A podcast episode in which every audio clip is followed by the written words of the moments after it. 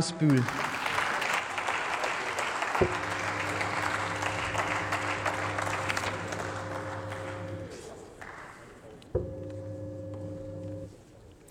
Frau Präsidentin, sehr geehrte Damen und Herren! Ich möchte meine Rede mit einem großen Dankeschön beginnen. Unser Dank gilt den Feuerwehren, dem THW, der Bundeswehr, der Bundespolizei und aller weiteren Kräfte bei der Bekämpfung zahlreicher Waldbrände diesen Sommer, zum Beispiel in Sachsen oder in Berlin. Die Einsatzkräfte zeigen vollen Einsatz und geben ihr Bestes. Vielen Dank dafür. Und jetzt komme ich zum unerfreulichen Teil, dem Haushaltsentwurf der linksgelben Bundesregierung. Während durch die explodierenden Energiepreise Milliarden an Steuergeldern zusätzlich in die Staatskassen gespült werden und die vereinnahmten Steuern unter anderem dafür verwendet werden sollen, um für andere Länder die Folgen des Ukraine-Kriegs abzumildern, will linksgelb an der Sicherheit der eigenen Bürger sparen. So erhalten das Bundesamt für Bevölkerungsschutz und Katastrophenhilfe 112 Millionen Euro und das Technische Hilfswerk 158 äh, Millionen Euro weniger im Haushaltsentwurf für 2023. Und das vor dem Hintergrund der vielen Brandeinsätze in diesem Jahr. Entsetzend und völliges Unverständnis. So kommentiert der Deutsche Feuerwehrverband die zugeschriebenen Mittel. Frau Ministerin, das kann ja wohl alles nicht wahr sein. Aber nicht mit uns.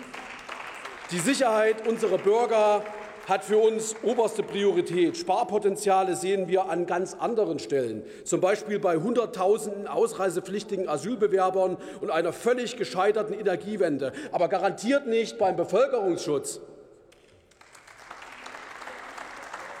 Für die Brandbekämpfung brauchen wir moderne Löschhubschrauber in ausreichender Anzahl. Da kann es nicht angehen, dass der Bundestag 2019 zwar die Beschaffung neuer Transporthubschrauber für die Bundespolizei und damit den Ersatz der ca. 40 Jahre alten Maschinen beschlossen hat, aber nach drei Jahren noch nicht mal die Auftragsvergabe erfolgt ist.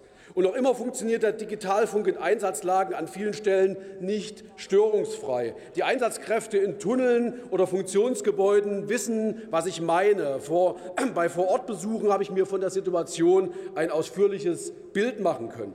So wie wir unsere Einsatz- und Rettungskräfte optimal ausstatten müssen, so gilt es auch Opfern von Katastrophen schnell und unbürokratisch zu helfen. Das Versagen vieler politisch Verantwortlicher während der Flutkatastrophe im Ahrtal hat schon fassungslos gemacht. Dass von den versprochenen Hilfsgeldern nach inzwischen über einem Jahr bisher nur ein Bruchteil ausgezahlt wurde, reiht sich in diese Kette ein. Die Betroffenen brauchen jetzt ihre Hilfen ausgezahlt, statt gelegentlich vorbeischauende Politiker ihrer Parteien, die betroffen gucken und ein paar beschwichtigende Worte dalassen.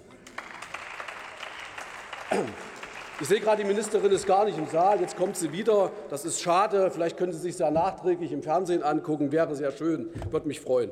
Abschließend, die ohnehin schon desolate Sicherheitslage in unserem Land wird durch den linksgelben Haushaltsentwurf nochmals verschlechtert. Während für linksgrüne Ideologieprojekte üppig Steuergeld angefasst wird, kreist an sicherheitsrelevanten Stellen der Rotstift. Wichtige Projekte wie bei der Bundespolizei und den dringend benötigten Transporthubschraubern kommen nicht voran. Mit unseren Änderungsanträgen werden wir der Regierungskoalition Druck machen, denn für uns gilt unser Land zuerst. Vielen Dank für die Aufmerksamkeit.